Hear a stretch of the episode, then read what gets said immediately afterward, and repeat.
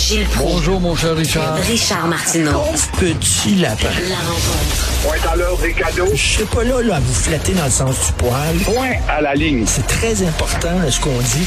La rencontre pro martineau Hey, vous avez vu ça, Gilles, en Gaspésie, il y a eu un match de hockey, puis l'annonceur maison, le gars qui a le micro, là, puis qui fait l'annonceur, il, est- il est sorti de son poste, il est allé sur la glace, puis il a tapé un arbitre. C'est, c'est, Ça te prouve que ce sont pas des, ce sont sûrement pas des surdoués qui s'occupent du hockey, mais ce gars-là fait partie des sous-doués, hein. Alors, descendre sur la glace pour aller donner une leçon à l'arbitre, puis l'autre qui est intervenu, puis il a, l'air d'être un gars fort. Tout ça au nom de la fierté. J'ai vu une tricherie. Il y avait un gars qui était sur le bord des pénalités, puis il a sorti avant le temps, ou quelque chose de- du genre. La, folie furieuse et notre niveau de culture générale. N'oublie pas que le hockey fait partie de la culture nationale. Ben oui, le Canadien a gagné hier. Euh, alors finalement, on a changé nos avions. Eh, les vieux F-18 qu'on avait, ça faisait 40 ans qu'on les avait achetés. C'était des, des, vieux, vieux avions, pout, pout, pout. Là, finalement, on a des F-35. Je me demande ce qu'ils vont faire des vieux pout pout pout. À quel pays qui va euh, qui Oui. va se lamenter pour les avoir? Peut-être va-t-il faire un cadeau. Nous allons vous donner une vingtaine de F-18. Et à l'époque, il y avait le grand débat avec le F-16, mais comme il n'y avait rien qu'un moteur, ben F-16 avait perdu le concours, par, le concours parce qu'il fallait aller dans le Grand Nord, aller-retour. Bon. Mais Trudeau veut nous faire croire qu'il n'est pas, ou son gouvernement, n'est pas une succursale des États-Unis. Alors à ce moment-là, s'il est sincère et qu'il aurait voulu vraiment prouver, puisqu'on dit que c'est un gouvernement de gauche qui est à Ottawa, il aurait pu regarder du côté de la Suède, où le Gripen est un très bon avion, mais la Suède a le défaut de ne pas être membre de l'OTAN, de ce club de militaires. Alors il aurait pu regarder du côté de la France, qui aurait introduit l'OTAN avec la petite marionnette à Sarkozy, mais et acheter des rafales, des rafales que certains pilotes américains, j'ai vu ça dans un documentaire, avaient déjà qualifié de best machine in the world. Le Rafale a eu droit à deux, trois générations depuis 86. Et toujours est-il que malheureusement, il y a des rednecks qui contrôlent l'armée et les affaires militaires à Ottawa. Il fallait aller donc du côté américain ou encore britannique, où Jean Chrétien lui-même avait acheté, souvenons-nous, des sous-marins qui prenaient l'eau.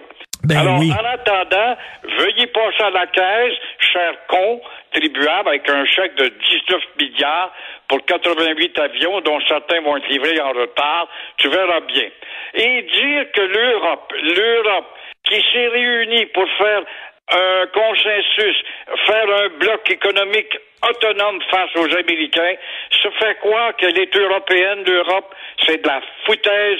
C'est Bruxelles qui mène tout ça, qui est la succursale des Américains et des Britanniques. La preuve, les Belges, les, euh, les Norvégiens, les Britanniques, bien sûr, les Italiens, les Polonais, les Danois et euh, bientôt l'Allemagne achètent des produits made in United States quand il s'agit de garder ton parc militaire. Seule la France et euh, la Suède et euh, l'Espagne ont décidé de garder des produits européens pour se défendre. Tout à fait. Vous disiez, euh, vous demandiez où allaient les, les vieux avions. Euh, les gens qui nous écoutent, allez sur Internet et tapez Boneyard, B-O-N-E-Y-A-R-D.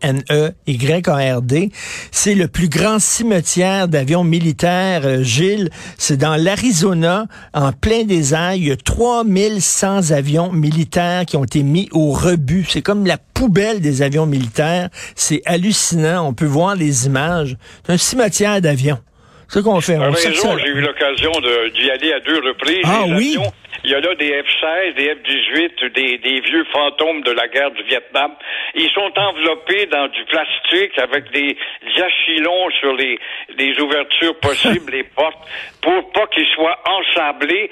Et on disait qu'en 48 heures, on pourrait les réactiver si on trouvait un acheteur ou si une guerre éclatait. C'est absolument très, très, très impressionnant de voir ce plus grand cimetière d'avions. Pourquoi? Wow. Parce que l'Arizona a le plus beau climat au monde où l'humidité euh, n'affecte pas les carcasses des appareils. C'est fou quand même. On laisse ça pourrir au soleil comme ça. J'ai déjà vu aussi des images de cimetières, d'automobiles aussi. Des automobiles qui sont invendus, qui pourrissent comme ça. Des fois, là, on utilise le désert comme une poubelle.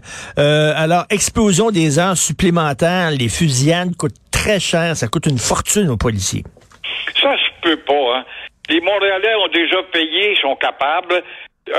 12 euh, millions de dollars en supplémentaire pour des bons petits policiers avec leur horaire 4-3 pour tenter, je dis bien pour tenter de neutraliser les adeptes du fusil.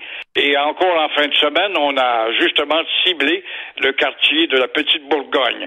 Oh, alors là, vite, vite, vite, on va mettre sur pied, euh, écoutez bien ça, un plan, un plan d'action euh, communautaire. On va mettre de l'eau dans les piscines, pour on va dire au petit bébé d'aller se baigner quand il va faire chaud au lieu de traîner dans les rues. Alors, ça s'appelle de la parlotte. Et notre Valérie nationale rappelle, elle, mm. que la police est aux aguets afin de protéger euh, tous ces, pauvres Montréalais qui ont droit à des sifflements de balles de la parlotte encore une fois. Mais euh, si vous voulez devenir euh, riche, maintenant, enrôlez-vous dans la police.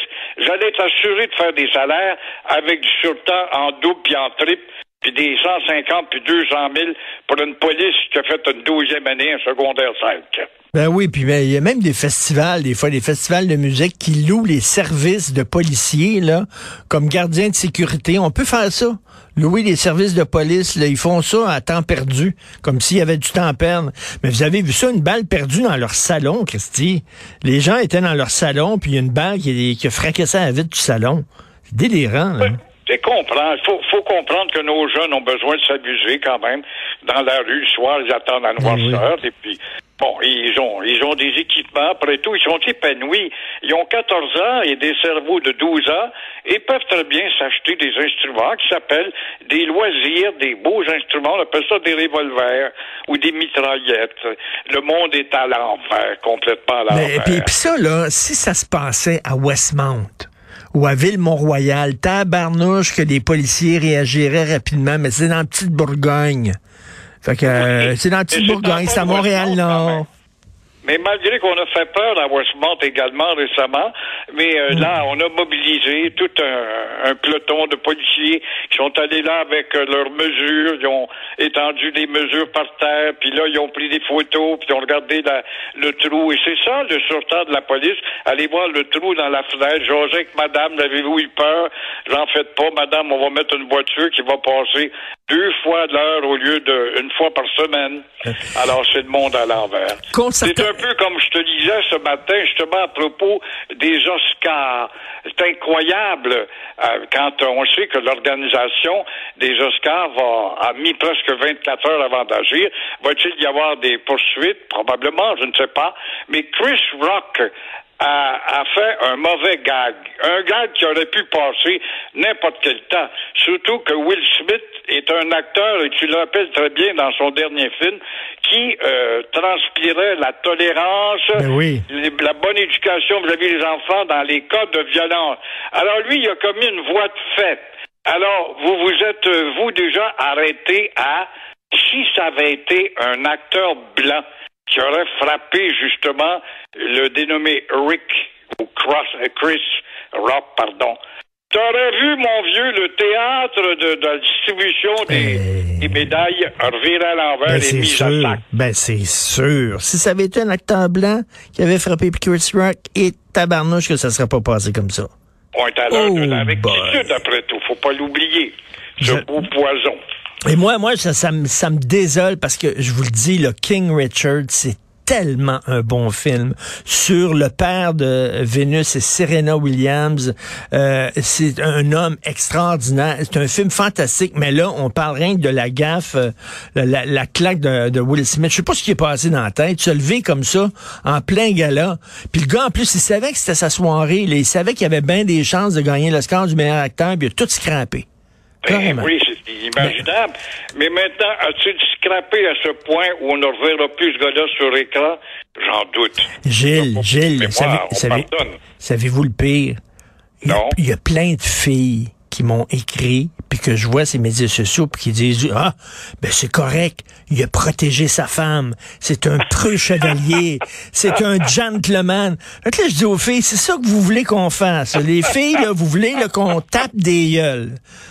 Je doute beaucoup si euh, Richard Martineau avait donné une claque la gueule à une quelconque face à claque lors d'un gala pour voir si tu aurais eu des appuis. D'ailleurs, j'ai lu juste ton papier d'hier.